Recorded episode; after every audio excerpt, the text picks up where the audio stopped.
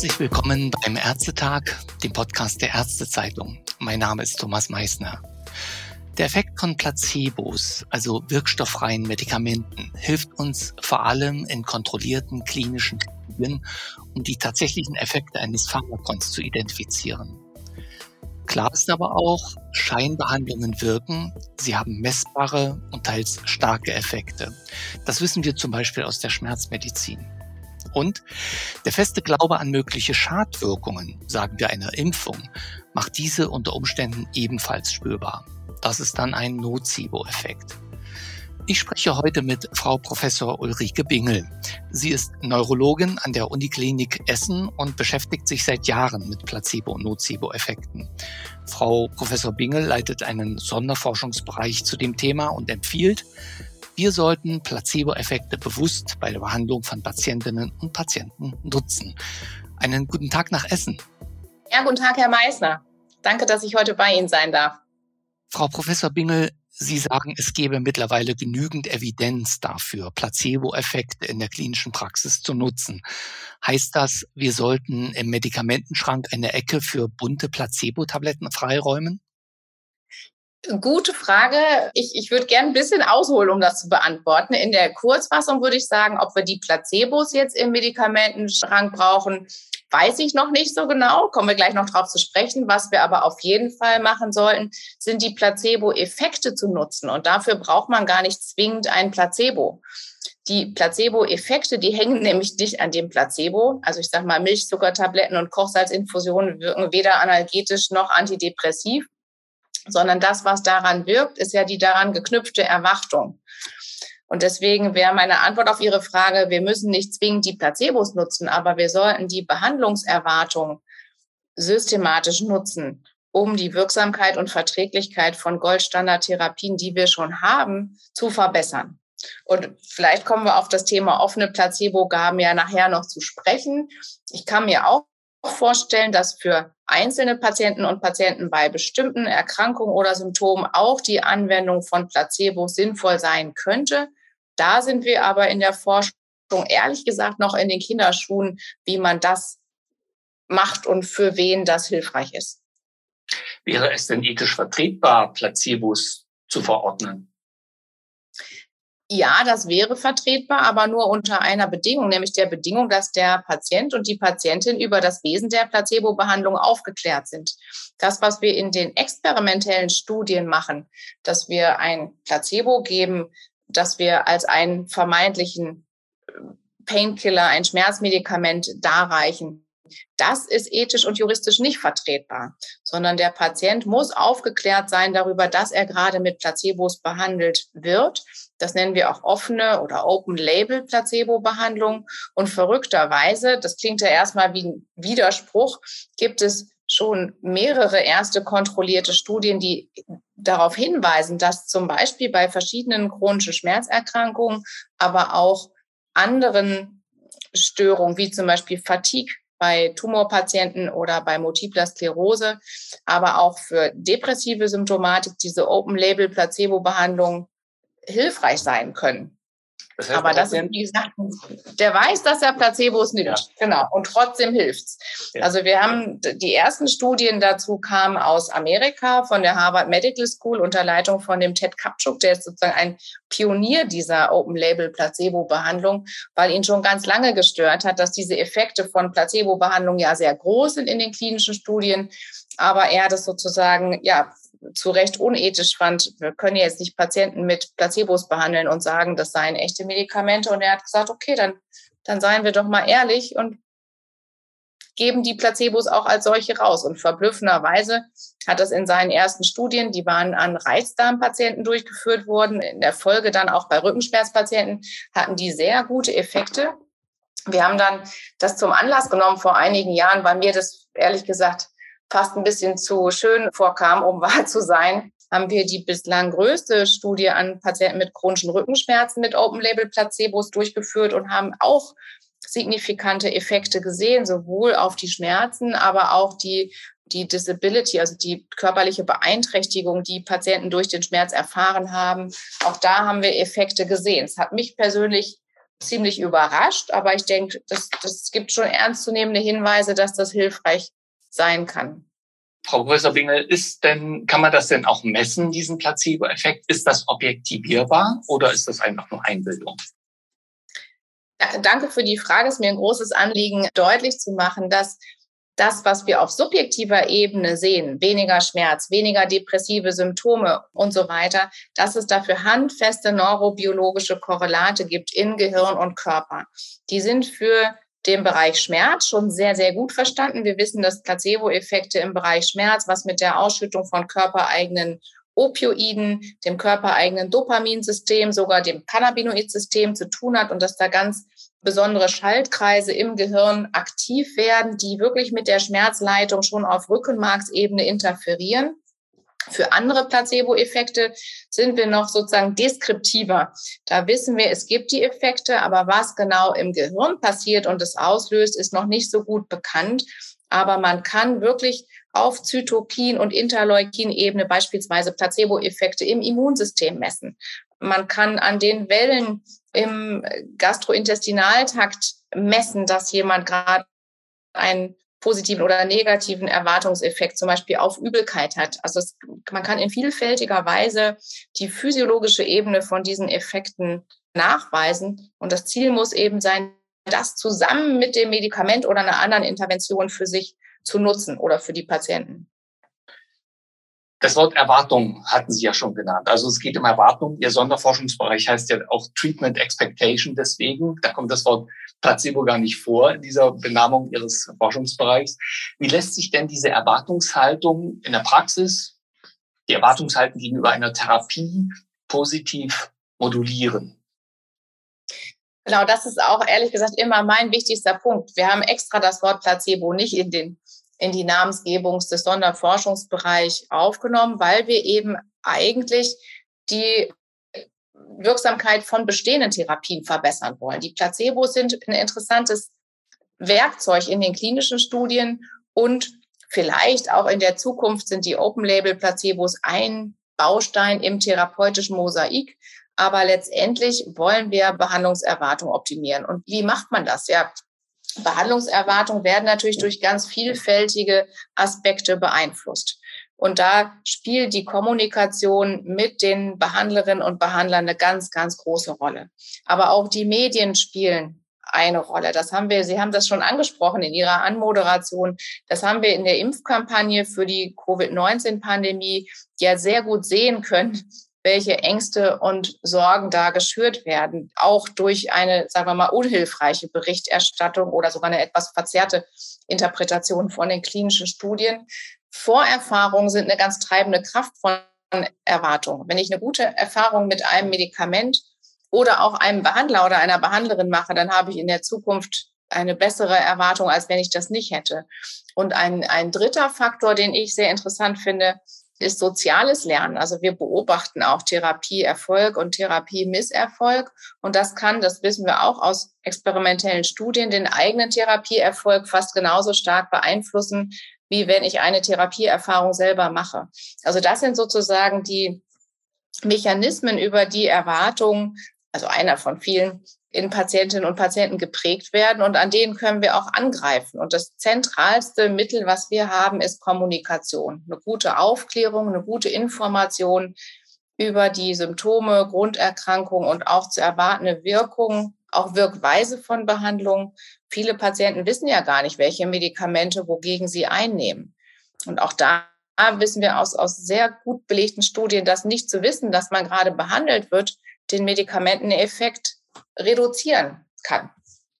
Ja, das klingt jetzt erstmal ein bisschen banal, aber man kann eben wahrscheinlich auch viel falsch machen. Also die empathische Kommunikation mit dem Patienten, die richtige Wortwahl, das gute Erklären, all das trägt dazu bei, dass diese Erwartungshaltung positiv ins Positive gelenkt wird. Absolut. Das, ja, das klingt leider alles banal und es klingt auch total selbstverständlich. Aber wir wissen ja alle aus dem klinischen Alltag, dass das so selten stattfindet und dass viele Patienten sich nicht gut informiert und aufgehoben fühlen. Und da haben wir halt noch sehr viel Luft nach oben dran zu arbeiten. über die Kommunikation, aber auch vielleicht durch innovative Konzepte wie zum Beispiel des sozialen Lernens. Also wir benutzen das in der multimodalen Schmerztherapie, ein sogenanntes Peer-to-Peer-Coaching, wo Patienten, die eine Behandlung sehr erfolgreich abgeschlossen haben, selber die anderen zukünftigen Patienten informieren und sich mit denen beraten. Sowas kann man sich auch videogestützt vorstellen. Also eine Kollegin von mir, die Frau Dr. Klinger in Hamburg, die führt gerade genauso eine Studie durch und untersucht, ob das Beobachten eines Videos, in der ein anderer Patient einen guten Therapieerfolg erlebt, ob das vielleicht positiv beeinflussen kann, wie man auf eine Therapie anspricht. Also da gibt es ganz vielfältige Möglichkeiten und Zugangswege zu den Erwartungen von Patienten. Und das ist auch sehr individuell. Also Sie können auch nicht eine Antwort sozusagen über alle Patienten schütten das ist sehr, sehr individuell, was meine eigenen Erwartungen prägt. Und das muss man als Behandler irgendwie rausbekommen. Machen wir jetzt vielleicht mal einen konkreten Beispiel fest. Aus der Schmerzmedizin ist das ja bekannt, dass es dort sehr starke Placebo-Effekte gibt. Sie sagen aber, das funktioniert auch mit Blutdruck, das funktioniert auch mit immunologischen äh, Krankheiten. Vielleicht können Sie da ein oder zwei schöne Beispiele nennen, bitte. Sehr gerne. Also man kann zumindest schon mal festhalten, dass es überhaupt kein körperliches System gibt, in dem Placebo-Effekte nicht beschrieben sind. Das kennen wir aus den klinischen Studien. Sie sehen Verbesserungen im Placebo-Arm eigentlich in, bei allen Symptomen und bei allen Erkrankungen. Tatsächlich sind die Effekte aber wahrscheinlich unterschiedlich groß. Insbesondere subjektive Symptome wie Schmerz, depressive Symptome, Müdigkeit, Fatigue, Schlafstörung, das sind alles Symptome, die sehr empfänglich für Placebo-Effekte sind. Das sind die Effektstärken von Erwartungsmanipulationen oder Placebo-Behandlung sehr, sehr groß. Umso basaler körperliche Systeme werden, umso schwieriger ist das, diese Effekte auszulösen. Da gibt es spannende Beispiele zu interventionellen Studien, zum Beispiel beim Bluthochdruck, wo auch sehr, sehr starke Placebo-Effekte in dem Schemarm zu verzeichnen sind, die auch höher sind als bei Studien, in denen Medikamente gegen hohen Blutdruck oral genommen wurden. Und das zeigt wieder, dass die Erwartung hier eine große Rolle spielt. Es gibt auch konditionierte Placebo-Effekte im Immunsystem. Ganz spannend. Also wenn Sie immer wieder die Gabe eines Immunsuppressivums, zum Beispiel Cyclosporin, koppeln mit dem Trinken einer bestimmt farbigen Flüssigkeit, dann kann das Trinken dieser, in dem Fall grünen Flüssigkeit, dazu führen, dass immunsuppressive Effekte ausgelöst werden, auch wenn das Immunsuppressivum da gar nicht mehr enthalten ist. Also es gibt diese Effekte in allen Systemen, aber wie man sie am besten auslöst und wie stark sie sind, das ist unter anderem auch etwas, was wir in unserem Sonderforschungsbereich noch mehr untersuchen möchten. Ich habe noch mal eine ganz andere Frage. Die Medizin hat ja ein riesengroßes Adhärenzproblem, gerade bei chronischen Erkrankungen, egal in welcher Indikation, 50, 60, 70 Prozent hm. der Medikamente werden nach sechs bis zwölf Monaten nicht mehr so eingenommen, wie es nötig wäre, wenn sie überhaupt genommen werden. Lässt sich hieran mit den Erkenntnissen zu den Placebo-Nocebo-Mechanismen etwas ändern? Absolut, denn man muss davon ausgehen, dass Non-Adherenz ganz stark durch Ängste und Sorgen, also Nocebo-Effekte beeinflusst ist.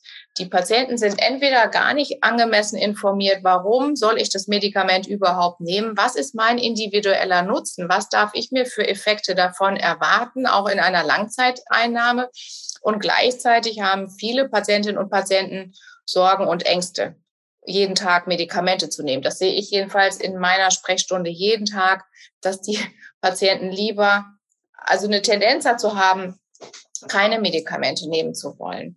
Und deswegen ist da auch eine gute Aufklärung und Information und ein gutes Erwartungsmanagement. Was bringt mir persönlich die Einnahme dieses Medikamentes und welche Sorgen sind aus der Sicht meines Behandlers oder des Apothekers eigentlich unbegründet, könnte hier einen großen Beitrag dazu leisten, dass die Medikamente, die verschrieben werden, die ja sinnvoll und notwendig sind, dass die auch eingenommen werden und so wirksam werden können.